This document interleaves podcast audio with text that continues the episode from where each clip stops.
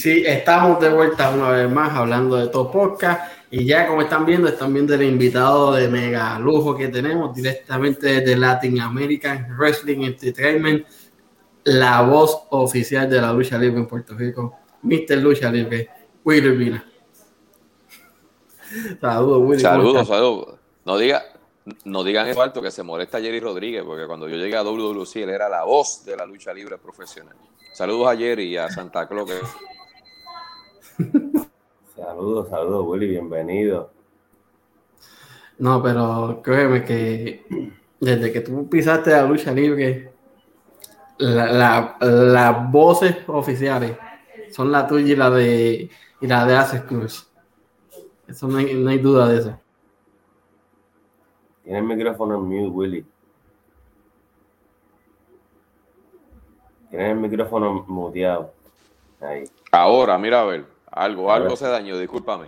Que estaba diciendo que, que eso del 2000, de lo que dijiste de Axel y de mi persona, es del 2000 para acá, porque antes del 2000, pues lógicamente, eh, habían ya personas que, le dieron, ¿no? Eh, lustre a lo que es la lucha libre profesional, desde Requín Sánchez, Joaquín Padení, Hugo Sabinovich y por ahí en adelante eh, todos los compañeros que de una manera u otra han estado haciendo estos menesteres, ¿no? Pero en un momento dado llegó Axel Cruz y Will Urbina, como que junto con IWA, ¿no? Porque tampoco fuimos nosotros, pero al IWA revolucionar lo que fue la lucha libre en el 2000, pues nosotros cogimos, eh, nos montamos en esa ola, como dicen por ahí en la política. Así es. Y oye, dame un quejito, Willy, antes de seguir con el podcast.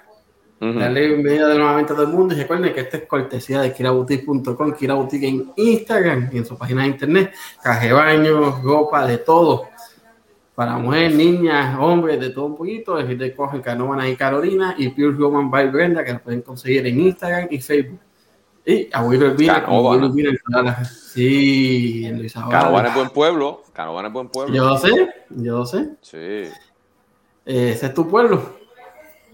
Creo que la alcaldía, los Nasoto la va a mudar para el barrio La Central este, pronto, así que vamos a ver si eso, si eso se logra. Saludos a Lorna y a todos en el municipio. Ah, ¿tú eres de La Central entonces? Yo me crié en el barrio La Central de Canómana. Llegué a La Central en el, en el año 83 u 84, por ahí, por ahí. Cursé eh, cuarto, quinto y sexto grado en la escuela Julia de Burgos del barrio La Central Luego séptimo, octavo y noveno en la antigua eh, escuela Antonio Rebalcero, que es la, intermedia. Hoy día hay otra Antonio Rebalcero. Eh, y luego, pues, eh, de grado 10, 11 y 12 en la Luis en Verone. O sea que técnicamente me crié en Canovana, entre Canovanas y Atorrey, aunque viví los primeros cuatro años de mi vida en Río Grande. Luego cursé segundo y tercer grado en Fajardo. Estudié la escuela Inés Encarnación. y así he estado pero sí, de Canovana. Soy un indio de Canovana, como Angelo Cruz y Ramón Ramos. Eh, mencionaste mi pueblo ahí, Río Grande. Río Grande, pues eh, yo viví los primeros cuatro años de mi vida, los viví eh, entre Atorrey, que era donde vivía la familia de mi papá y mi mamá, y todavía están allá, y el sector Montebello. Así que uh, creo que en la calle, en la calle Lirio, algo así. Este, estuve viviendo por allá. Eh, tengo muy vagos recuerdos, pero muy bonitos recuerdos de, esa época, este, de allí, de, aquella gran parcela que, teníamos allí en, la calle Lirio, en el sector Montebello, en Río Grande. ¿quién diría? Que has pasado por casi todo el área noreste. Sí, pues tengo familia en Fajardo, tengo familia en Río Grande, precisamente, tengo familia en Luquillo, este, y Fajardo tiene para mí, aparte de que estudié, tiene, eh, la familia eh, Rosario, eh, Soto Rosario, digo Rosario Soto, de, Santa Isidra. también tengo amistades en Montebrisa, este, en Paraíso, eh, y, donde, y donde estuve viviendo dos años, que es eh, eh, subiendo para Paraíso, queda, ay Dios mío, ahora se me olvida, no me a quedar mal, Este, ahorita te digo, se me olvidó, pero, pero tengo familia ya. Yo estudié en Fajardo toda mi superior en la vocacional nueva. y yo siempre me recuerdo también. de que cada vuelta que es donde está la vocacional, Santisidra y Monteluquisa. Ah, y las croabas.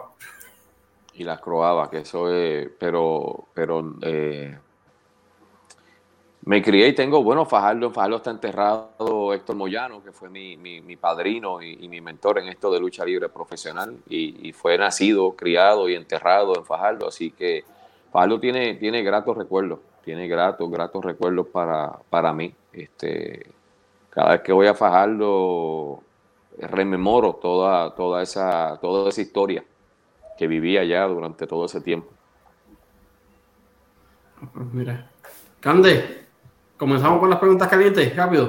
Dale, papi, no, queremos, queremos saber, este, queremos saber desde, desde, cómo empezaste en esto hasta tu luchador favorito, un montón de preguntas tenemos. bueno, si me pregunta luchador favorito, eh, una cosa es cuando veía y otra cosa es cuando entré a trabajar, porque los buenos no son tan buenos, pero tampoco los malos son tan malos. Pero ahí le vamos, ahí hablé de cosas calientes, ahí escuché algo de cosas calientes, así que lo que ustedes pregunten, aquí estará la contestación. Déjame prepararme por si mm. acaso. Uno nunca sabe. ¿Cómo, empezaste, cómo, llegaste a, cómo, empezaste en la, en la, lucha libre? ¿Cómo llegaste a empezar a Como todo, como todo, fanático, fanático, viendo sábados y domingos todo lo que ocurría. Este, cada vez que salió una compañía nueva siempre estaba pendiente. En una ocasión fue la All Star, en otra vez fue cuando Ricky Sánchez se, se desafilió de Capital Sport Promotion y montó kiosco aparte en Telemundo, que base fue con él, eh, y Black Goldman, que era rudo por excelencia en ese momento. Este, cuando llegó la All Star, cuando llegó la WA, cuando, bueno, eh, siempre me ha gustado esto.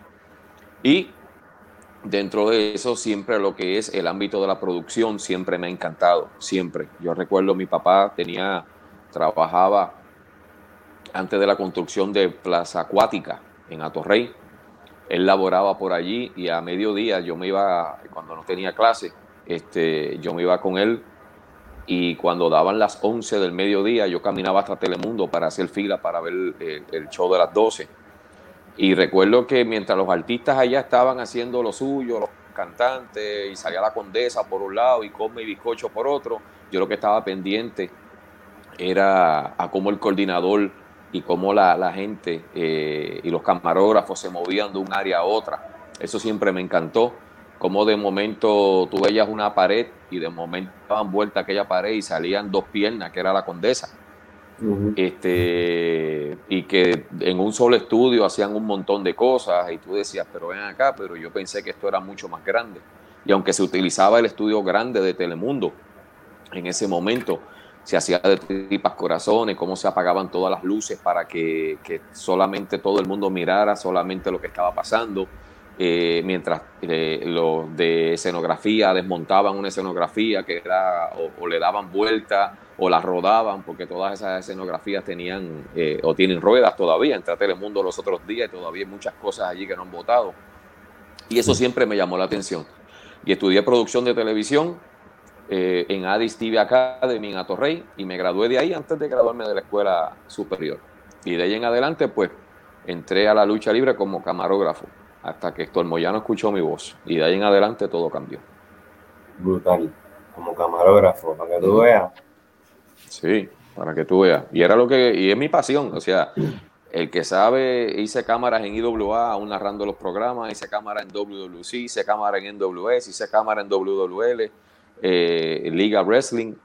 Y hay algo muy importante que yo aprendí en todo esto y siempre lo digo en cada entrevista, es que hay una frase que Sabio Vega ha patentizado y no es a mi manera para la calle, ese es para el fanático. Para los que laboran con él, Sabio Vega siempre dijo que si las cosas tú quieres que salgan bien, hazlas tú mismo.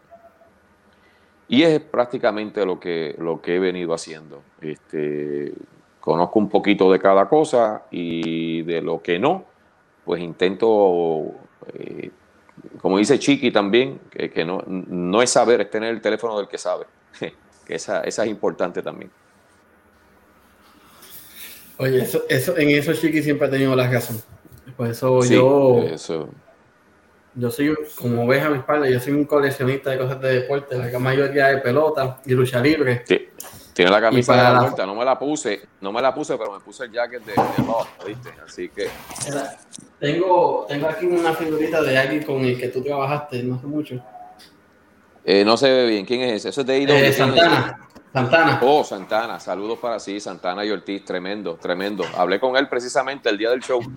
El día del 20 de noviembre hablé con él un ratito me, de momento me deslumbraron con un teléfono puesto en la cara y era él diciéndome, papi, te quiero. Y yo más te quiero yo a ti. Eh, y a un rato hablamos varios segundos, pero Santana es, tremendo, tremendo talento y por encima de talento es tremendo ser humano. Y de verdad que en este tipo de negocios son muy pocos los que tú puedes conseguir así, que de una manera o de la otra te lleguen al corazón. Hablando, hablando de AEW, no sé si quieran mencionarlo o no. Yo menciono pero sin problema alguno. Yo no tengo hubo una polémica de, con tu salida por unos comentarios. Dejamos, sí.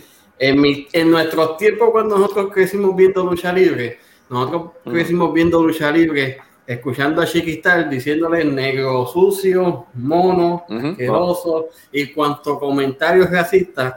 Sí. Tanto a Carlos Colón. No, no solamente no solamente ustedes, no solamente yo, todavía es la hora que se dice. Lo que pasa es que el problema es quién lo dice. Ese, ahí, es donde estriba la gran diferencia y ahí es donde la balanza se inclina. En televisión nacional, en lucha libre profesional, se ha dicho barbaridades directas, no indirectas, directas. Pero nada ocurre porque lo dijo fulano, lo dijo sutano. Pero sin embargo, la situación con mi persona fue muy diferente. Esto, y, temprano cuando ustedes me, preguntaron eh, que, si podían o no hablar, yo no tengo problema de hablar con nada, con nada. Pero sí, algo la salvedad, que todavía ese caso está vigente, que todavía ese caso está latente. Y pues, este, yo sé cuidarme de, de, los comentarios, aunque muchos puedan pensar que no, aunque muchos puedan decir, ah, pero lo que tú hiciste dijiste. Yo no, número uno, no me refería a nadie. Número dos, esa persona dos días después de mi despido dijo que no le importaba lo que dijeran. Este, y por ahí para abajo, tú sabes. Este, yo no tengo problema con eso, eh, pero sí, todavía, todavía eso no tiene punto final. Eh, y sí puedo mencionar a AEW sin problema alguno. Lo hice para la promoción de, la lucha entre Penta y Phoenix contra la rebelión. Eh, y muchos cuando escucharon eh, a Will Urbina decirle AEW como que se sorprendieron. No, yo soy un profesional, yo sé separar la paja del grano. Eh, ahí lo que lamentablemente ocurrió es que tristemente se me señaló, se me injurió. muchas veces nosotros mismos no nos ayudamos, y digo los, los hispanos o los latinos, no nos ayudamos nos tiramos fango nosotros mismos y desafortunadamente pues las circunstancias eh, en esa ocasión fueron adversas. Ok.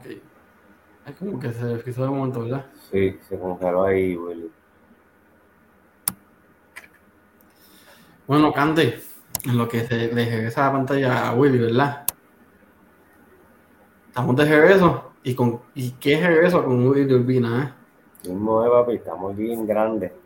Con Mr. Lucha Libre, bueno, como aquí dice Edwin Félix, saludo al Mr. Lucha Libre de parte de su fan, el dueño de la página Mr. Lucha Libre Facebook. Por ahí está Iron con lo que es a Willy, vamos a dar a la, gente, a Juni Raya y todos que están por ahí también, siguen comentando.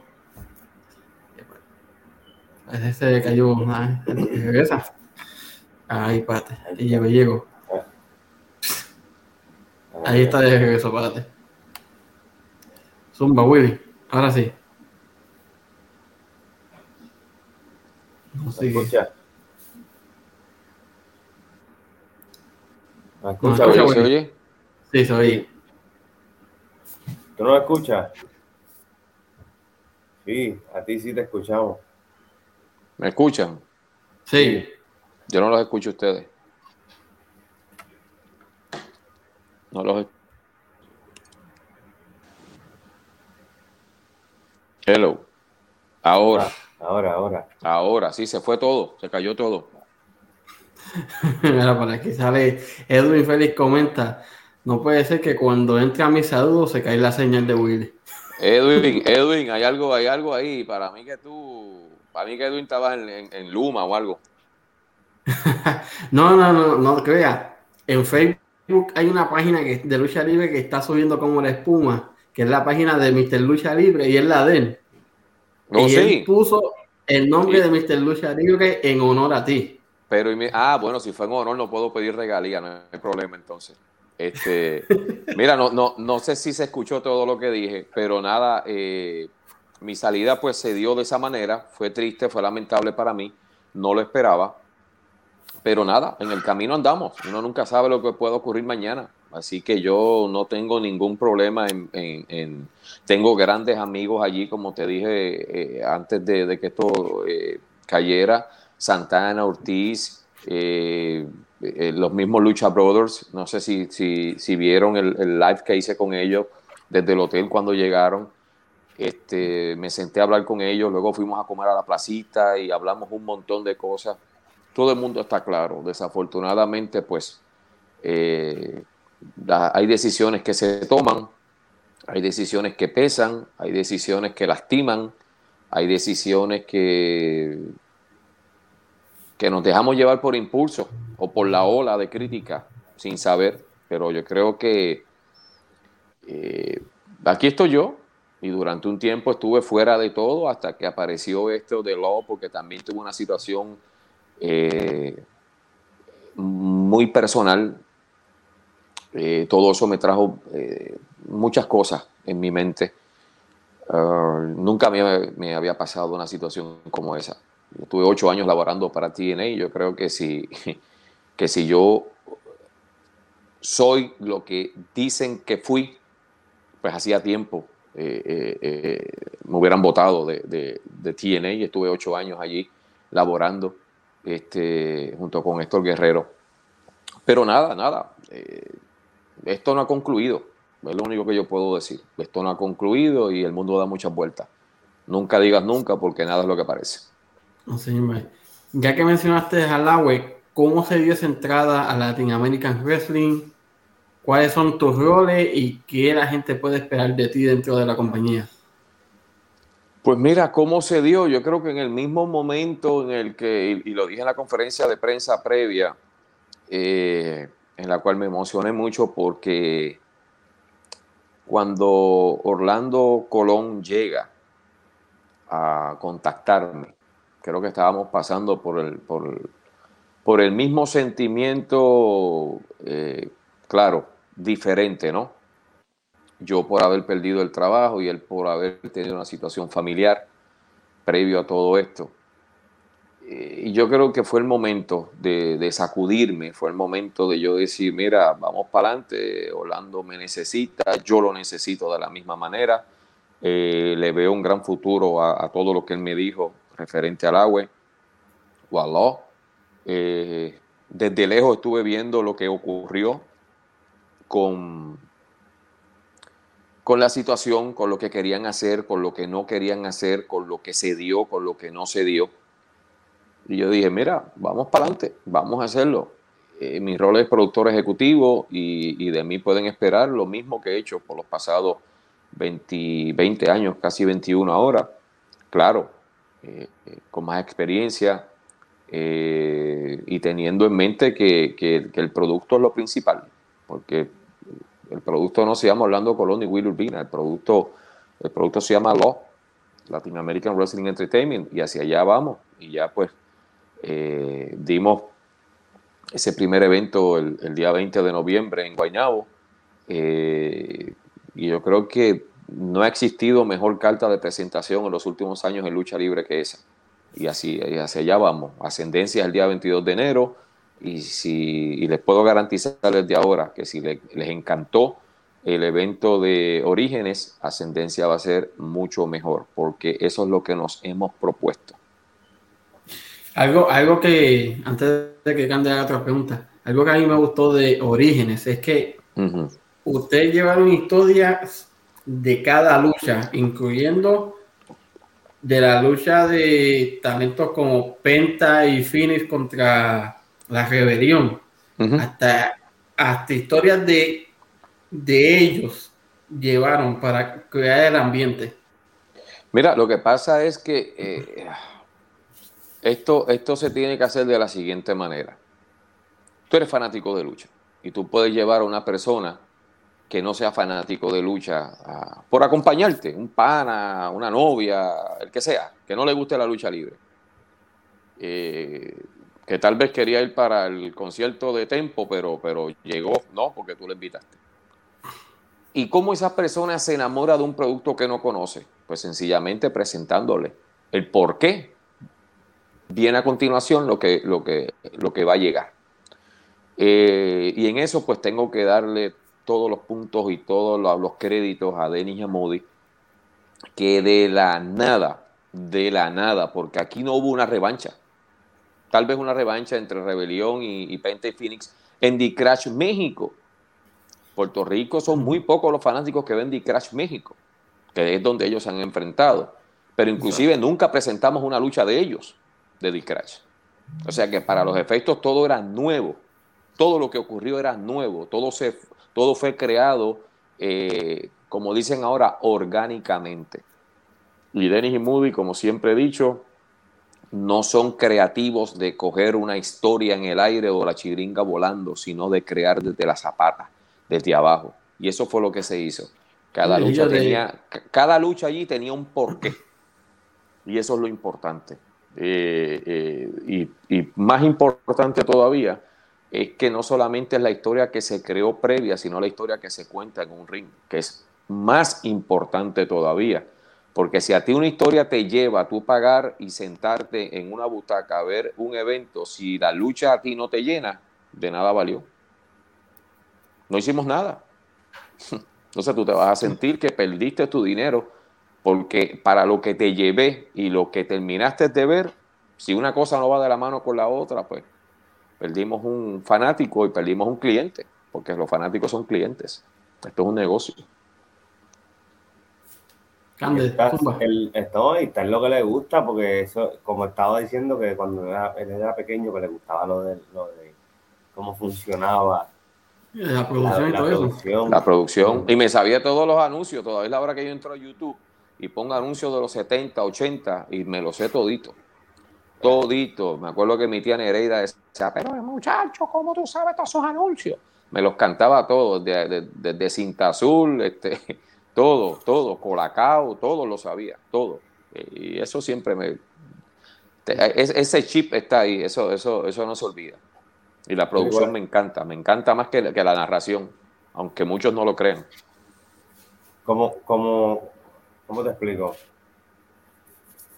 ¿Cuál, cuál de las... Es que no sé cómo formular la pregunta. Porque no, sé, no sé si en, no sé si en, si en la AEW este, tuviste otro, otro, además de commentator, tuviste otro. No, eh, en TNA, en TNA fue productor en español. En TNA tenía mucho más libertad de la que estuve en AEW.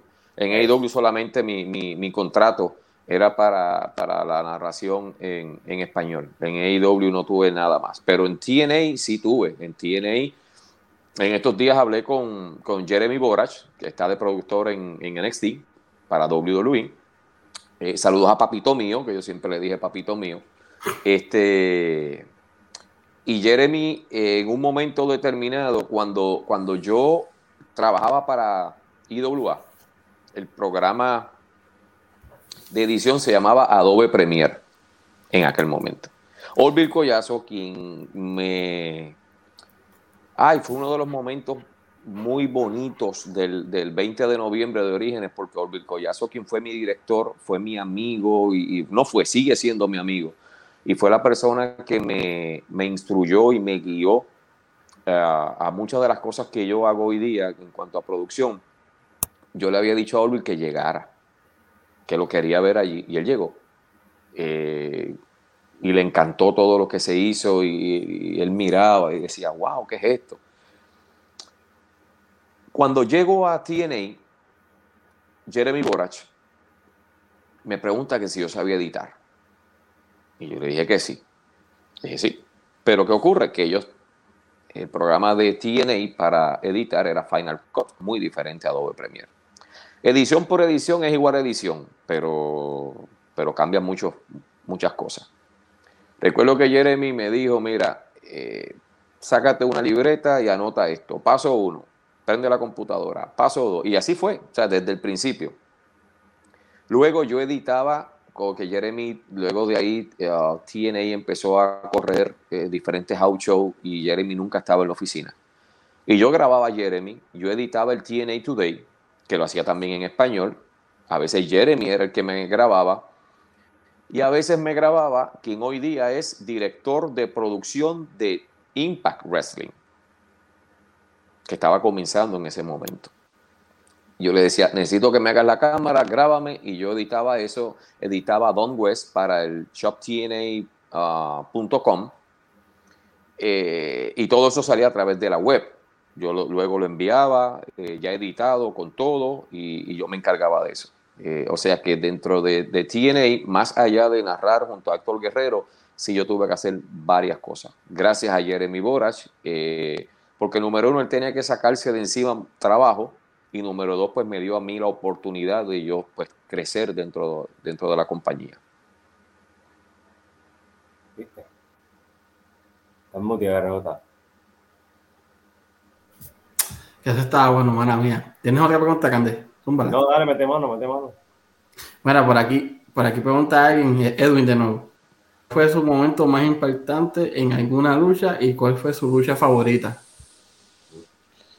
Uf, Mira, ah, luchas favoritas todas, porque decirte, mencionar tu nombre o una lucha es faltarle a las demás. Siempre he dicho lo mismo y me mantendré. Ah, he visto luchas bajo la lluvia, he visto luchas eh, sin público donde los muchachos dan el máximo. He visto luchas donde tal vez era la primera, segunda o tercera lucha de la noche y los muchachos se robaron el show mucho más allá del evento estelar. Pero momentos que me han impactado eh, son los momentos, puedo decirte dos de ellos. Eh, y lamentablemente pues han sido con personas fallecidas porque no esperaba. Don Miguel Pérez murió de viernes para sábado y nos tomó a todos por sorpresa. Eh, al igual que Víctor de Bodigal. Víctor de Bodigal muere un día de los padres, del 2004. Eh, y la noche antes lo vi en la Pepín Cestero. Me despedí de él y quedamos en vernos un martes. Eh, y esas dos muertes pues me tocaron porque, eh, aunque don Miguel no laboraba directamente con la IWA, su hijo Miguelito, pues sí era dueño de la IWA junto a Sabio y a, Quiñones. Y, y de verdad que fue bien, bien duro bien, bien duro el, el ver una persona, don Miguel lo vimos viernes en la oficina y a sábado estaba muerto. Y a Víctor de Bodigal lo vi sábado en la noche en la Pepín y domingo murió en Yauco. De la misma manera ocurrió con Víctor Quiñones, a quien ya cuando Víctor muere ya yo no estaba en IWA. Pero eh, a Víctor Quiñones yo llegué a su hogar. Ayudamos a levantar su cadáver de su cama porque él murió en su cama. Porque la camilla, cuando el muchacho de la, de la funeraria llegó, eh, eh, el pasillo estaba diseñado de una manera donde no cabía la camilla, aunque la camilla era bien estrecha, no cabía, no había forma. Y el muchacho salió afuera y nos pidió por favor que si podíamos ayudar a cargar el cadáver de Víctor Quiñones para poderlo poner en la camilla. Y fue bien triste el tú entrar a aquel cuarto el tirarle la frisa por encima, tres muchachos por un lado, tres por el otro, levantarlo, pasarlo por una puerta estrecha, que era por eso que no cabía también la camilla, y ver entre esas frisas, entre esas sábanas a un hombre que, que me dio trabajo, a un hombre que le dio vida a muchos luchadores y a un hombre que mantuvo vivo un sueño yo siempre he dicho, y que me perdonen siempre, pero es mi pensar que el día que Quiñones murió, murió la IWA. Sé que Sabio ha hecho una labor titánica y ahora con Fernando Tonos de mantener vivo la IWA. Pero eh, es mi pensar, es mi pensar. Quiñones fue un buen hombre, fue un buen tipo, fue un buen jefe, eh, que se fue muy joven, cuarenta y pico de años tenía Víctor Quiñones todavía a la hora de fallecer. Pero yo te diría que esa, e, eso fue eso es lo que han marcado, porque ni, bueno, don Miguel Pérez murió en su baño tomando una ducha para ir a entrenar. Víctor de Bodigal muere luego de su lucha. Y Víctor Quiñones muere luego de una noche exitosa en el Estadio Solán Morales de Cagua. O sea, ninguno cogió cama, ninguno estuvo enfermo, ninguno puede de ahora para más adelante. Y, no solamente dolieron, sino que siguen doliendo. O sea, son personas a las cuales respeté. Eh, y mi primer contacto para yo laborar en la IWA fue don Miguel Pérez. Y yo tuve la dicha de comer en su casa y de conocer a Madeline, a Roxana, a Michelle, a Miss Nelly, su nieta. Este, de verdad que recuerdo cuando se le dedicó aniversario, que Miguelito tomó el micrófono y, dijo que yo era parte de esa familia. Me sentí bien contento, porque así me siento, parte de la familia Pérez. Y Víctor de Bodigal, pues dejó un legado que hoy día sus hijos están por ahí dando batalla, están viajando a los Estados Unidos, están haciendo un nombre grande y yo sé que la bendición de su papá desde el cielo está para todos ellos. Ya preguntan por ahí esa pregunta, yo se la iba, yo se la iba a formular, pero dale, métele para que, conteste ahí, para, no, para no comprometerme yo. Mira, para aquí pregunta Edwin Félix de nuevo, ¿quién ha sido tu mejor compañero o cuál ha sido el más que te ha gustado para trabajar? Para él ha sido Secu, según él.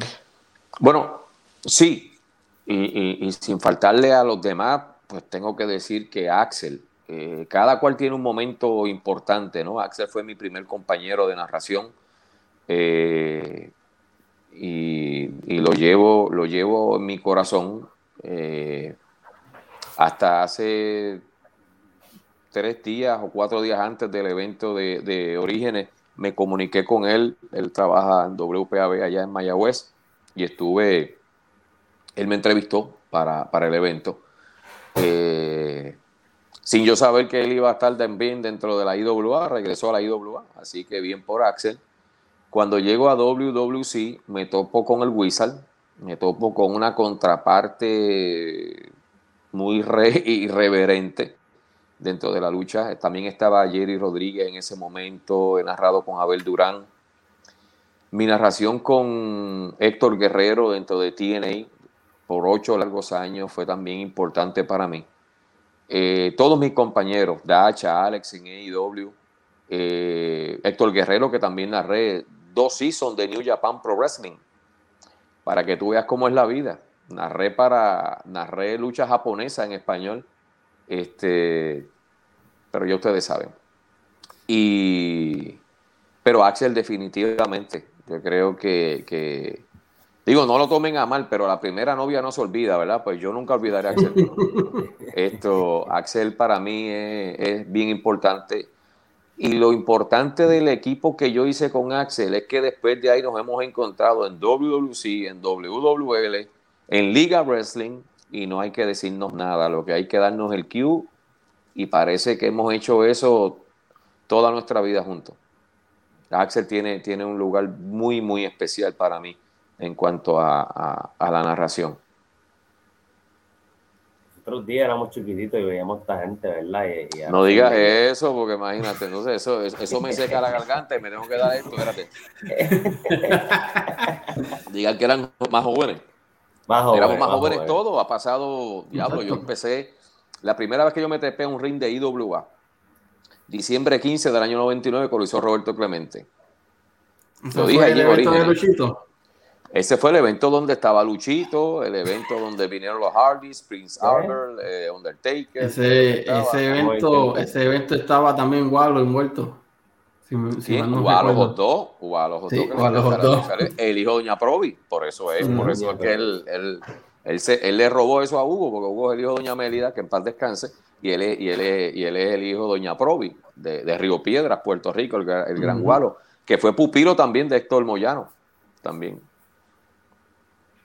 Bueno, bueno, igual es de los de aquí de la casa. Sí, salúdame, saludos a Gualo cuando hablen con él, dile que Wilbina le envía saludos, que me acuerdo cuando él lavaba los baños de Prime Media. Dile, que yo se lo dije, él, él se va a acordar. Ahí está. No, pero. Mira, se está viendo mi pijama de, Coca-Cola. Anda el carajo. es parte de eso, es parte de. Sí, a ver si, a ver si Coca-Cola Puerto Rico Chacho, si Coca-Cola me debe a mí. Por, yo, yo, yo, tengo ya. Yo tengo dinero allá al otro lado. Yo tengo que ir a Atlanta un día. un día que suba por Atlanta, voy a tener que parar allí a ver cuánto. Porque el cheque no me ha llegado. Si es que tiene otra dirección o qué, pero. Chacho, bebo Coca-Cola desde niño desde niño. Ese, ese es mi listerín, la Coca-Cola. de los puertorriqueños. Mira, este, Willy, de todas estas compañías eh, y, de lo que hablamos ahorita, que me, estabas contando que tuviste la libertad, e, e, e, ¿ese fue de hecho el tiempo que más te disfrutaste trabajando en otras compañías fuera de Puerto Rico? Bueno, mm, yo he disfrutado todo de Dodge Deutsche Mantel me dijo una vez, disfruta trabajar y te pagarán por divertirte. Eh, yo he disfrutado todo lo que he hecho. Si tengo o no tengo injerencia en una u otra cosa, yo me lo yo, yo me divierto de la misma manera. Esto, lo que hice en TNA fue muy bueno, pero también era muy trabajoso. Este, o sea, mientras más responsabilidad, más difícil se hace. Eh, eh, en IWA en un momento dado edité unas cositas, narraba, era la voz de las promociones, era la voz, eh, hacía cámaras los sábados, hacía, eh, hacía cámaras en la, era el camarógrafo de las entrevistas que salían en televisión. Cuando habían eventos grandes se grababa jueves, viernes, sábado y domingo, o sea que tenían que ir los cuatro días. Era mucho trabajo, mucho trabajo. Más aparte de eso, trabajar en la oficina buscando las canchas, haciendo esto, haciendo lo otro haciendo los depósitos del dinero. Fue, fueron muchas cosas las que hice dentro de IWA. Pero de todas se aprende, ¿no? Eh, eh, da la situación de que tal vez donde, donde menos hacías, donde más ganas. Pues porque muchas veces eso ocurre.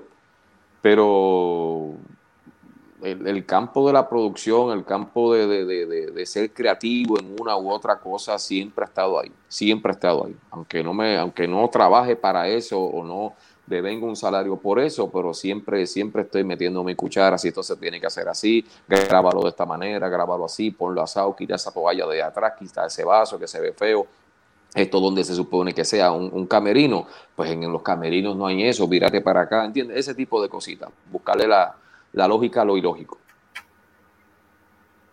Ahí está. Algo más, Cande, que tenga en mente Mira, yo te voy a mencionar cinco nombres. Me dices lo primero que se te venga a la mente y si no reconoces el nombre, dispaso. Ok, vamos allá. José Miguel Pérez Padre. Cuando falleció, dije en el video que salió en IWA ese mismo día, que eso fue otra historia, tuvimos que hacer el primer segmento de sábado eh, de ese día. Yo dije José Miguel Pérez Padre, el mejor luchador puertorriqueño en la historia.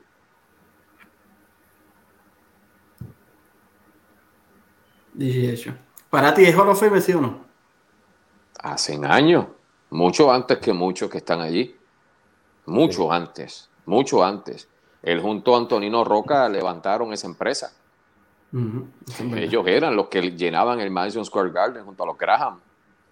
O sea, o sea, si hoy día eso es lo que es, se le debe a muchas personas, y entre ellas don José Miguel Pérez, que su nombre tiene que estar allí en letras de oro. Hace, hace años ya. Este del extranjero, ¿de dónde Undertaker? Undertaker, yo creo que la mayor creación que ha hecho Vince y WWE. Sabio Vega. El boricua mayor. Eh, el, hombre, el hombre de a su manero para la calle. Un líder en todo el sentido de la palabra. Mike Mendoza. un joven talento con sus pies bien puestos sobre la tierra y enfocado a que cada día se debe de aprender más y se va a hablar mucho, por muchos años, de Mike Mendoza. Por cierto, su abuelo falleció en estos días, ¿verdad? No creo, no me digas eso, pero no, su abuelo no, bueno, no sé si abuelo por parte de atrás, pero vikingo no, por lo menos vikingo no. Yo creo que leí algo así del vikingo, pero estaba no, no, buscando a ver si era eso o era bueno, otro. No, no, no, vikingo, vikingo me llamó en estos días. Eh, ah, pues sí, es, otro. Y me, porque quería, cuando salió Orígenes, que, que le, algo, parece que le estaba haciendo algo mal, eh, porque adquirió Orígenes para verlo y me llamó a mí. Sí, yo, pero vikingo, vikingo que no, hijo, que no me sale. Yo, vikingo, vuelve, inténtelo. Nunca me llamó, así que tiene que ser que le salió. Lo tiene que haber visto. Sí. Rafi Maldonado es el, último nombre. Rafi Maldonado, entiendo que Rafael Maldonado, espérate, luchador. No, pero tenía que ver mucho con lucha libre.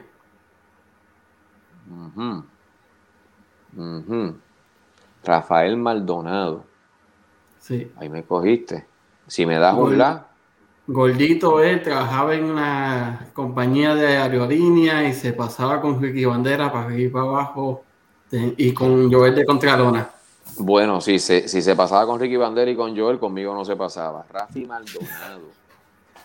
Este, diablo, me cogiste. Perdóname, Rafi, pero podré decir muchas cosas buenas de ti, pero no me acuerdo ahora mismo.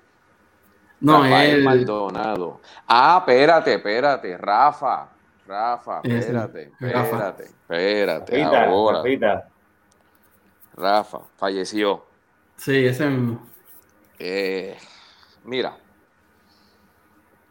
Ah, eh, que tú me dices Rafael, Rafa.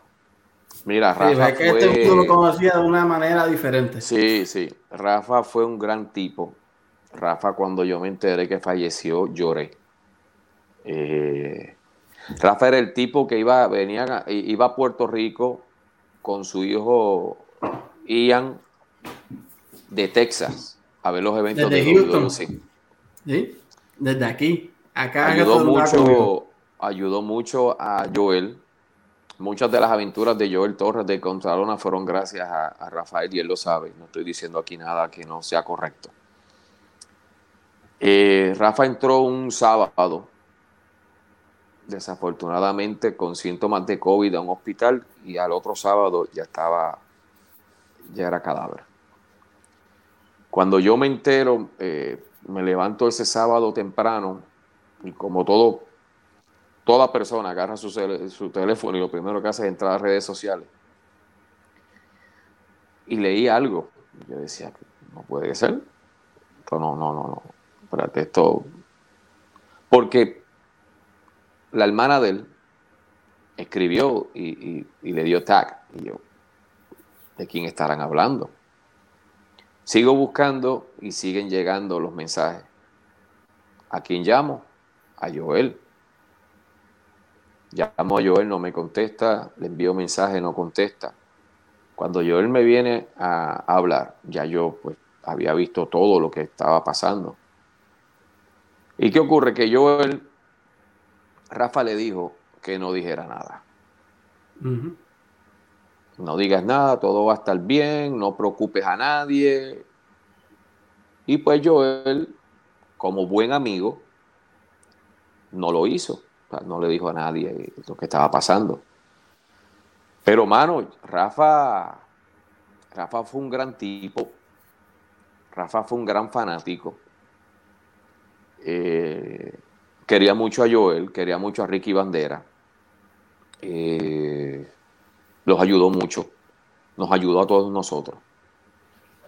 Y fue bien triste. Eh, y tú sabes qué, que cuando empezaron esto del COVID, que empezaban gente a decir que era, que no era, que esto, esto, que esto, esto, con mis lágrimas bajándome por las mejillas, cuando me enteré que Rafa había fallecido, ahí yo dije, esto del COVID es real ahí fue que yo, ahí fue que yo caí en tiempo y yo dije, espérate, esto, ¿cómo un individuo puede durar tan poco? De la misma manera que he conocido personas después que lo que han durado, desafortunadamente, son horas desde que llega a un hospital. Pero Rafa fue un gran tipo, Rafa con la familia Colón también fue bien desprendido. Eh, él laboraba en una, exactamente en una aerolínea y, yo creo que los pasajes que eran para él, él así mismo los daba para adelante, sin importarle quién fuera. ¿Qué tú necesitas? ¿Para dónde va? No te preocupes, eh, yo lo hago. Créeme que es verdad, porque varias veces me invitaba a Londres a la firma de autógrafo de los, de los actores de Star Wars y me decía, allá, pasaporte que nos vamos de allá me enviaba fotos. Yo decía, Rafa, ¿quién carajo es ese? Y me decía, ¿cómo que tú no sabes quién es ese? Willy, ¿cómo tú no sabes quién es ese? Ese es el que hace de Chubaca, ese es el que hace de qué sé yo qué. Pero, pero, pero, Rafa, yo no soy de Star Wars, perdóname. O sea, yo no, ni soy de la religión de Star Wars, ni soy de la religión de los Harry Potters. O sea, yo me quedé en los Flintstones, en los Jetsons, yo me quedé en esa época. O sea, y sí, él iba a Londres, a, a la casa de la persona que hacía, yo tengo fotos por ahí, este... en, su último viaje a, Londres, cuando él regresó, al otro día yo fui a la casa de él a llevarle un, un de pelota, ¿verdad? esos que tengo ahí bastante. Y cuando él abre la puerta, él me recibe con un, un cómic firmado por el, por el actor original de Darth Vader. Darth Vader, ese mismo. que ya el señor estaba bien mayor y él me envió una foto del señor al lado de él. Y yo dije, Rafa, ¿dónde fue esto? No, en la casa de él. Y yo, perdón, que tú fuiste a casa de Darth Vader. No, vete para Ese era Rafa. Y él me decía, mano, y me filmó esto, y me filmó esto, y me filmó esto, y me filmó esto. Y yo, pero tú estás en casa de Darth Vader. Porque una cosa es ir a la casa del Invader, pero otra cosa es ir a la casa de Darth Vader. Son dos cosas totalmente opuestas. Y él iba. A la, y él iba. ¿A la casa del Invader antes de que se le quemara o después? Yo fui antes y fui después. Yo fui, yo fui la, trabajar con Pepe es una odisea, pero es una gran experiencia. Muchos lo odian, otros lo aman, pero eh, es un individuo que para bien o para mal ha marcado la historia de la lucha libre profesional en Puerto Rico. Y no se puede mencionar lucha libre en Puerto Rico sin mencionar a Carlos Colón, el Invader y Chiquistal. Mencióname cualquier otro nombre después de ahí, cualquiera, no hay problema. Pero esos tres nombres tienen que estar ahí uno de esos tantos viajecitos a la isla me trajo está por donde ir aire. ¿Viste? No, no, Rafa, Rafa fue tremendo. Y perdóname que al principio como que yo decía, pero ¿de quién me está hablando este? Pero no, Rafa, bueno, para decirte, para serte bien sincero, y lo dije, lloré, lloré, lloré, porque no, no. Eh, él me escribía por WhatsApp, me escribía por Messenger. era un gran tipo, fue un gran tipo, fue un individuo que, me acuerdo que él decía, Willy, pásame a Ian, yo compro el boleto. Y yo le decía, ¿qué tú me estás diciendo a mí? Que yo pase a tu hijo y que tú compras el boleto. No, no, mi hermano. Yo paso a tu hijo y tú vete por el frente, que yo te voy a pasar también. ¿Cómo tú vas a venir desde Texas a Puerto Rico a pagar un boleto? Tú eres loco si tú eres amigo de todos nosotros. Así era, así era, así era. Él era, era ese tipo de persona. Y lo vamos a extrañar muchísimo, muchísimo. Mira, por aquí pregunta Edwin que qué opina de Steve Trump. bueno, ¿cuándo? ¿Cuando vino con Capitals for Promotion o cuando vino con IWA? Porque ahí también fueron dos cosas muy... la diferencia fue del cielo a la tierra. Ahí está Edwin, respondieron con una pregunta, Zumba. Sí. Mira, en, Lo que, Edwin contesta, no me dijiste ahorita, cuando, cuando tú crecías, ¿cuál fue el luchador que, ese luchador que te gustaba, que tú dijiste, ese es mi luchador favorito? Pues mira, yo me crié, yo tengo muchos recuerdos de mi, de mi niñez. Este, ahora no me preguntes qué hice ayer, porque no, no, no sé si eso es una enfermedad, no sé cómo rayo es, no sé si es que mi chip de antes era más grande y el de ahora es más pequeño, tiene menos gigas, pero yo viví la época de, del gran Apolo original, que me encantaba, Don Rufo Gutiérrez. Viví la época de cuando el Invader 2 traicionó al Invader 1. Viví la época ya más acá de nuestro ídolo por excelencia, Carlitos Colón. O sea que el, que atacara a Carlitos Colón salía sin pellejo de un coliseo.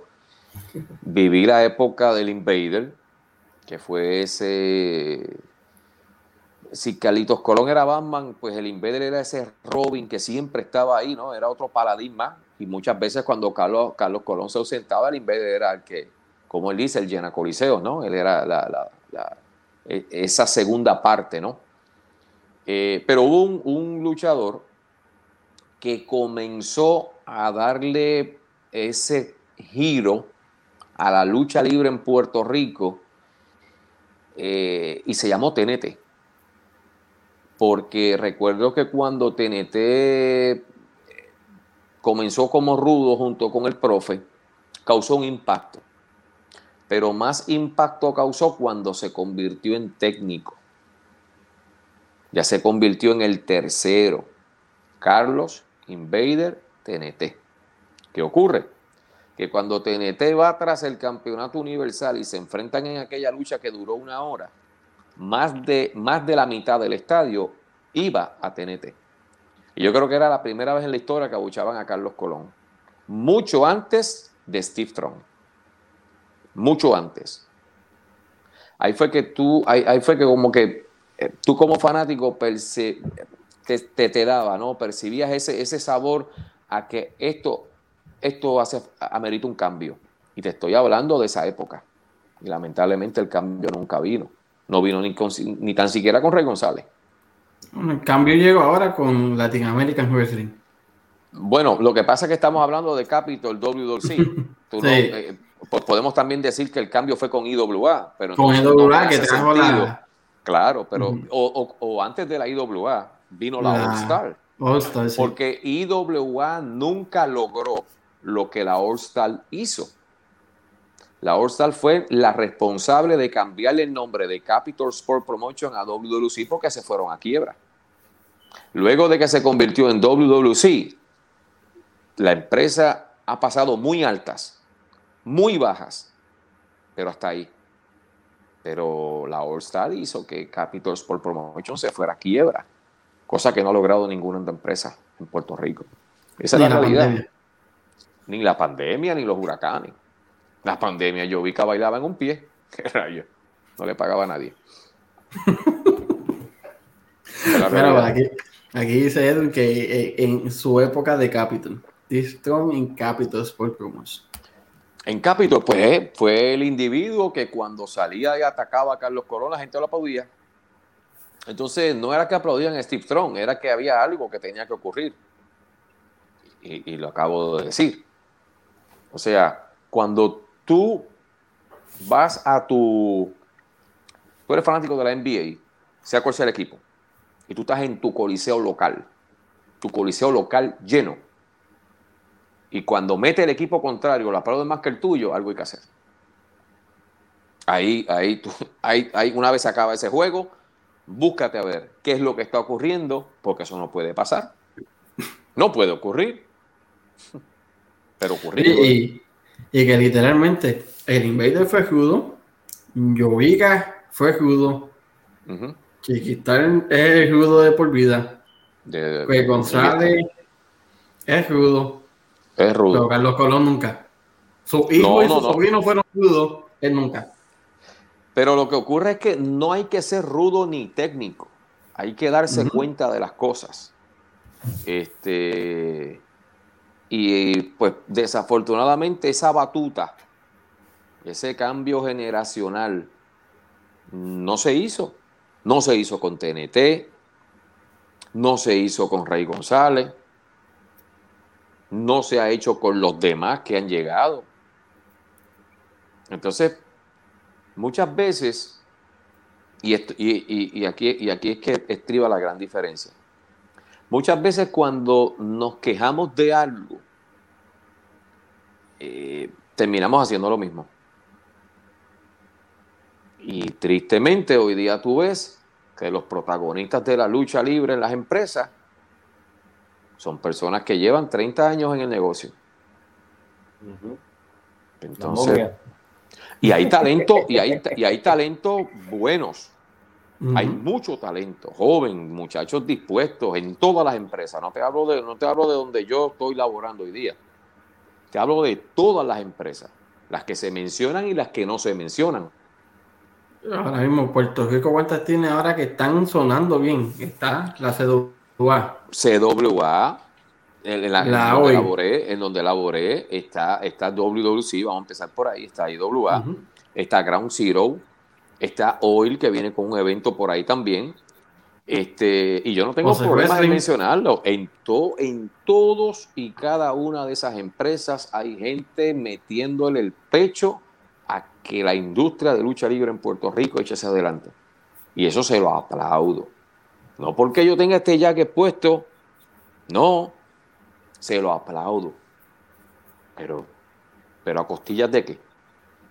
A costillas de que en un programa de una hora, 45 mm, minutos sean de, una persona que lleva 30 años, ya. Dale, dale validez a los muchachos. Dale validez a ellos. Ellos son el futuro. Por ellos que la gente paga por, por una taquilla. Tú sabes. Esto, y esa es la realidad. Y eso es lo que muchas veces criticamos y caemos en eso. Bueno, ahí lo tenemos. En Puerto Rico critican a, este gobernador o a su gobierno, pero se postula y gana. Pues entonces, ¿qué? Que entonces los que hacemos ruido son los que nos quejamos y los que verdaderamente están a favor no hacen ruido porque no tienen que hacerlo. Eso es todo. Supuestamente sacaron a Ricky Rosselló. Recuerdan, ¿verdad? Mucho joven, mucho. Pues Ricky Rosselló estuvo en Bayamón y nadie le mandó una pedra. Por lo menos a Fortuño en Fajardo le mandaron con un huevo, aunque no le dieron. Tú sabes. El tipo común, claro. Pero son cositas que por, mientras por un lado nos quejamos, pero el otro no es indiferente. Ah, ya no es gobernador, ya no importa. Pero no es la misma persona. No es el mismo que, que querían sacar. Y al fin y al cabo no lo sacaron, él renunció. Eso fue lo que lo dio mucho. Él renunció ya y se fue. La renuncia la firmó a tal hora y después mandaron un video eh, editado ya, mal editado, dicho sea de paso, no, no lo edité yo. Y ya dicen que él estaba en un avión camino a Virginia, ya cuando él filmó, cuando él grabó eso, cuando eso salió al aire, pues mira, pues hubo celebración. ¿Y qué más pasó? Después de Ricky, ¿qué vino? ¿Qué ha venido después de Ricky? ¿Y dónde estamos? lo mismo. Más después. Pues, entonces, entonces, ¿No es mejor malo conocido que bueno por conocer? Entonces, mm, comprende. La política me apasiona, ¿viste? Así que no, que no caigamos en el tema de la política porque la lucha libre pasa un segundo plano. Oye, Willy. Dímelo. Ya que estamos, ya estamos por, por cumplir el tiempo, ¿verdad? Y ya. Nos queremos tomarte mucho más tiempo. ¿Qué podemos esperar de Willy Urbina dentro del AWI? ¿Qué podemos esperar el AWI, próximo evento ahora en enero. Este, aprovecha. Pues mira, ascendencia el día 22 de enero en el Coliseo Mario Quijote Morales. Regresamos a, donde fue nuestro debut. Eh, estoy bien contento. Eh, todavía está el Orígenes eh, disponible en on demand a través de spentix.com. Y ustedes, pues, son los que determinan yo, mientras tanto, voy a seguir trabajando mano a mano con Moody, con Dennis, con Orlando, con, con Jaime, con todos los muchachos que de una manera u otra forman parte y el equipo eh, de Latin American Wrestling Entertainment. Lo que queremos llevar y, presentar eh, a Puerto Rico, ya ustedes lo vieron en Orígenes, es básicamente eso, es ese talento probado y ese talento por probarse que, den el máximo, que tengan una, un escenario, que tengan una plataforma más para, para presentar su talento. Este, y pues hoy día, desde la pandemia, antes de la pandemia no habían tantas empresas, ahora, ahora hay varias empresas y eso pues también te hace trabajar más. Este, porque yo siempre he dicho, yo no puedo negar que veo lo que otros están haciendo, porque de, de eso es que uno eh, eh, eh, también se nutre, claro. O sea, tú no puedes decir, un boxeador no puede decir que no ve las peleas de su oponente. Claro que las ve, hay que verlas para saber en qué es bueno y en qué es malo. De la misma manera, en un juego de baloncesto, en un juego de béisbol, tú tienes que saber por dónde batear o por dónde entrar, si es baloncesto, a quién darle, a quién hacer que dé más falta para poderlo sacar, porque es el mejor jugador que tiene el equipo. y esto es estratégico Esto no es otra cosa que estrategia, pura estrategia y pura publicidad. Así que de mí esperen el serle franco, el serle sincero, el que muchas veces me meto en problemas por decir cosas que, que, pues que la gente no entiende o no quiere entenderlas, pero yo las digo porque me siento bien contento diciéndolas. Así que el 22 de enero, Coliseo Mario Quijote Morales, los boletos van a estar disponibles ya muy pronto. Espérate que no me veo. Los boletos van a estar disponibles ya muy pronto a través de etiquetera.com. Y el que estuvo en el Mario Quijote Morales, que reviva. Y el que no pudo asistir, que llegue para que vea en vivo cómo mejor se disfruta la lucha libre profesional de Latin American Wrestling Entertainment. Ahí está. Ahí estamos. Willy, ¿cómo la gente te puede conseguir? Este, a mi teléfono, pero no lo voy a dar. Este, no, a través de redes sociales, a través de Will Urbina, estoy en Twitter por ahí, estoy más activo por ahí, en Instagram también, eh, todo como Will Urbina. Búsquenme por ahí, hay una foto mía que me tiraron en AEW y haciendo así. Este, a través de Facebook tengo dos, uno personal que tengo más fanáticos que familia y otro y otro que entonces eh, cuando hice el fanpage pues entonces no tengo a nadie allá, entonces yo no entiendo para qué diablo lo abrí pero eso es. Eso es. Eh, Edwin Félix, gracias a ti por, estar en sintonía, gracias por, por esto, por estar ahí con los muchachos, a ustedes gracias de verdad este, por la oportunidad. buscando, buscando en las conversaciones, teníamos esto pendiente desde abril. Este, y luego, pues, eh, vino mayo, que fue un mes bien difícil, y dije, mira, vamos a, pero nada, ya se hizo, ya estoy con ustedes, ya, ya era cuestión de tiempo. Era cuestión de tiempo y así mismo a otros de los muchachos más que hacen podcast, que también durante un tiempo me estuvieron preguntando y, muchos fueron para esa misma fecha de mayo, finales de mayo, y fue, fue, te digo, fue bien difícil para mí.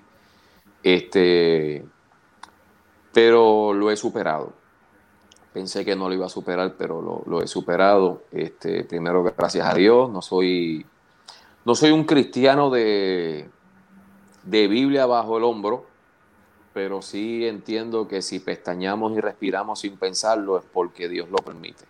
Esto, y yo creo que, que eh, ese ser a quien para mí tiene cuatro letras y para otros tiene otras, eh, es el que me ha permitido llegar hasta aquí. Pasé una, pasé una situación muy, muy, muy difícil en mi carácter personal debido a toda esa situación que me ocurrió. Eh, pero un día dije, hasta aquí, eh, es vivir o morir. Y yo dije, yo tengo hija, yo tengo mi pareja, yo tengo mis nietos, tengo dos nietas y un nieto que cumplió el sábado estuvimos aquí celebrándole su cumpleaños número uno. Eh, y al final del, al final yo creo que hay más gente que me respeta, hay más gente que me que me apoya que los que verdaderamente no lo hacen, porque al fin y al cabo el que me respeta y me apoya es porque me conoce, el que me critica y el que me injuria es porque no me conoce. Así que a quién le voy a hacer más caso. Así que, pero nada, gracias a ustedes por la oportunidad. Eh, ya se hizo. Cuando deseen, me invitan otra vez y hablan de política mucho mejor. Esto, y aquí, y aquí estamos. Gracias a ustedes, pero ah, busquen a Will Urbina por ahí, me, me, pueden buscar en todas las redes sociales, menos TikTok, no tengo TikTok. Mis nietas tienen TikTok, pero yo no tengo TikTok. Nunca me verán en un TikTok. Este, y hay otra más, espérate. Eh, ¿Qué más hay? TikTok y qué más? Este. Snapchat. Snapchat. no, Snapchat tampoco, tampoco. No, no, no. OnlyFans todavía. Cuando la cuenta de banco baje, puede que me puede que haga un OnlyFans. Puede que, puede que me meta en eso. Mira, que ahí hay chavos, me dijeron. Oh, sí. Eso dicen. Dicen. dicen. yo no sé. Dicen. Digo, hay mucha gente, hay mucha gente ganando chavo y tengo amigos perdiendo chavo en eso, porque están en todas. Este, se creen que a 4.99 mensual por ahí, muchachos, y están como en 20. Y yo, mira, muchachos, tú estás dejando, tú estás dejando tu salario en eso.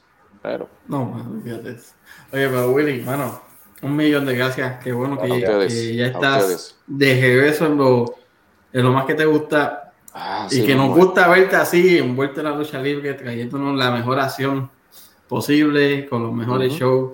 Eso se te agradece infinitamente, mano. No, gracias a ustedes que son los que adquieren el producto. Eh, se hace con toda la buena fe del mundo eh, para, para personas como ustedes. Y si no les gusta algo, también lo dicen. Yo no soy partidario. La crítica, mucha gente piensa que la crítica es, es mala, ¿no? Hay crítica buena y crítica constructiva y hay crítica destructiva. Todo depende de cómo tú lo digas. Pero si tú no me dices a mí que algo no se escuchó o que algo no quedó bien, sabrá Dios si, nada, si, si yo cuando lo hice no me di cuenta. Y tú me lo estás diciendo y, se corrige, tú sabes. Este, aprendí eso aquí, aprendí que, que, ve más el del macro que el del micro. tú ves mejor, el, el, concierto tú, lo, tú no lo ves mejor en, en la primera fila, tú lo ves mejor en la última fila, que tú ves todo el mundo. Así que eh, a todo fanático que le guste o que no le guste lo que se está haciendo, que me escriba y me diga, mira Willy, esto no me gusta por esto. De la misma manera, esto me gusta, específicame el por qué te gusta. Porque algo no te puede gustar en términos genéricos y algo no te puede no gustar en términos genéricos. Por algo, por algo te disgusta o por algo, por algo no estás comprando el producto. Así que, pero ustedes, gracias, gracias a Hablando de todo eh, y sigan hacia adelante, muchachos. De verdad que agradecido por esta oportunidad y en el camino nos veremos. Nos seguimos, será. Bueno, mi gente, y hasta aquí llegó otro episodio más. Al fin comenzamos la temporada 2 full. Después de que tuvimos un tiempito con Chiqui, nos apartamos, volvimos con. Chiqui, con Chiqui, Chiqui estuvo. Ah, Mira, oh, Chiqui, Chiqui, viene, Chiqui, viene, con los coquitos ahora, así que entrevístenlo uh. otra vez. entrevístenlo, que ya mismo salen en dando candela. Otra. Digo, perdón, lo sé todo otra vez. Lo sé todo. El que me gustaría conseguir es el señor Ángel Pantoja. Oh, por ahí está, ¿no? Te lo consigo, claro. Otra, otra, otra leyenda más. Ese, tiene historia. Ese tiene historia. El tiene más historia, tiene más historia en Canadá y México que en Puerto Rico. Oye lo que te estoy diciendo. Más historia en Canadá y México que en Puerto Rico. Estuvo con, con Stu Con Sí, estuvo allá con Chiqui, el Colegio Ayala, Huracán Castillo, Padre, Maravilla, que lucharon allá como los hermanos Castillo. Este, y otros, Leo Berg, salió de, allí también. Eh, bueno, él te, él te, va a dar la lista. Él te va a dar la lista. Tan pronto esto acaba, yo te envío el número de profe para que tú te comuniques con él. No hay problema. Yo sé que va a ser para él. Mira, estas leyendas, antes de, antes de culminar, todas estas leyendas, eh, eh, esto les hace falta. Les hace falta. muchas veces son no recordados, por no decir olvidados. yo he tenido la dicha de trabajar con los nombres más grandes en lucha libre profesional. Cuando trabajé en TNA, trabajé con Hogan, trabajé con Foley, trabajé con Kurt trabajé, diablo, eh, eh, a principio cuando, cuando recién comencé estaba Dusty Rhodes, que en paz descanse. Y en Puerto Rico, pues imagínate, Carlos, Invader, Chiqui, Hércules, Profe, Sabio. ¿Se te olvidó alguien? Dime. alguien. De Icon. Oh, el icono Steve, mi pana. Steve, que a quien lo vi también allá arriba cuando llegó. Winter is coming, se avecina. Así que este, fue bien emocionante el reencuentro con él. Eh, recuerdo cuando fue a luchar a Puerto Rico, aniversario. Tú lo llevaste, por cierto, ¿verdad? Bueno, yo, yo, él llegó conmigo. ¿Tú hiciste el acercamiento? Sí, yo hice el acercamiento. Yo hice el acercamiento, yo lo fui a buscar al aeropuerto, lo dejé en el hotel hice que lo fueran a buscar al hotel para su show, salió conmigo del Coliseo, al otro día lo llevé al aeropuerto eh, y fue, fue emocionante, fue emocionante, al igual que grabar las entrevistas de él y de Carly, las grabé en Texas, viajé allá, estuve en su residencia, él me recibió y fue, fue bien chévere, fue una, fue una muy grata experiencia, tu ver y conocer al ser humano, no, no a quien se pinte rostro, se da y grita. Eso es mercadeo. Conocer al ser humano con un corazón increíble y con una... Es loco de estar en Puerto Rico y yo loco de, que estuviera con nosotros y fue aniversario 40 y te puedo decir que fue, fue un palo, fue un palo. Oye, ¿estuviste entonces muy cerca de mi casa? Porque yo vivo como a 15 minutos de casa de Caldi.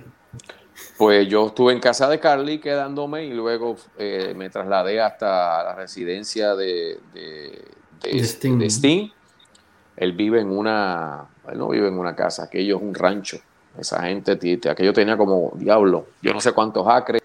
¿Cómo es que tiene un que tiene sí, toda esa gente, de Dallas. Toda esa gente, toda esa gente vive así, vive apartado, vive lejos. Este, eh, y yo te soy sincero, yo, yo los entiendo. O sea, esa gente, yo, yo una vez caminé, me encontré con Hogan en un aeropuerto y vi su cara de diablo, me tengo que detener. Yo llegamos tarde, recuerdo, llegamos tarde al aeropuerto eh, y cuando lo veo, lo veo caminando, él iba con un bulto, iba con una maleta.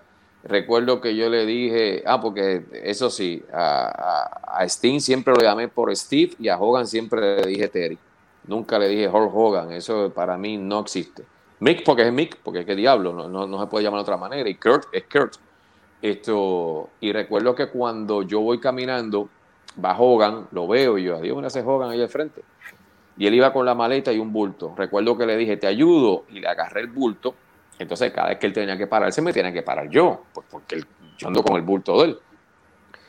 Y yo miraba el reloj y yo, a diablo, esto. Y yo decía, oye, pero de verdad que él tuvo que pedir eh, a, la, llamar a una persona del aeropuerto que lo montaran en un carrito para que lo llevaran directamente al, al, gate, porque nunca iba a llegar. O sea, esa gente llega a un aeropuerto, mi hermano, y es increíble, increíble. Y él me miraba y yo lo miraba, y de momento alguien vino, cuando vio el tumulto de gente, le preguntó si necesitaba ayuda, y él dijo que sí, por favor, lo montaron en un carrito y nos fuimos todos. Ahí yo cogí pon con Hulk Hogan. Fue la primera vez que cogí pon con Hulk Hogan y la última nos llevaron hasta el gate y, ya estaban haciendo el boarding. Este, pero me imagino, esa gente no tiene vida, esa gente no puede salir a un mall, no pueden ir al cine. Muchos tienen cine en su casa, precisamente por eso, porque no, pueden salir. Pero ese es el precio de la fama, ¿no? Tristemente. Tristemente, así muy. Pues nada, mano, fue un honor tenerte aquí con nosotros. Para mí, muchachos, para mí, gracias por esto, de verdad. Gracias, bendiciones siempre. Nos mantendremos en comunicación porque ese tema de la política. a mí me agrada. A mí me agrada. segundo, segundo a ustedes no le han regalado Rolex, ¿no? Ustedes no tienen un Rolex por ahí, ¿no? No le han dado. El mío está en la alcaldía de Cataño. Ah, una gaveta. Está, todo el mundo ahí buscando gaveta, a ver qué encuentra. Qué triste, ¿no? Qué triste. Este, pero desafortunadamente así es la vida. Así es la vida. Pero vamos a hablar de política. Tengo el número de profe, te lo voy a enviar ahora y le voy a enviar el tuyo, le voy a explicar de qué es para cuando tú lo llames que él, él esté pendiente. Un millón de gracias. Oye, gracias por que estuvieron viéndonos aquí. Este, nos vemos la semana que viene. Sí, check out. Recuerden, mi gente, hablando de NFL, para que el fiebre del fútbol americano, el vecino, próximo miércoles sube y el próximo jueves viene otro invitado de lujo. Así que bendiciones a todos, bonito fin de semana. Willy. Gracias, muchachos. Un abrazo. El martes anunció el invitado. Así mismo.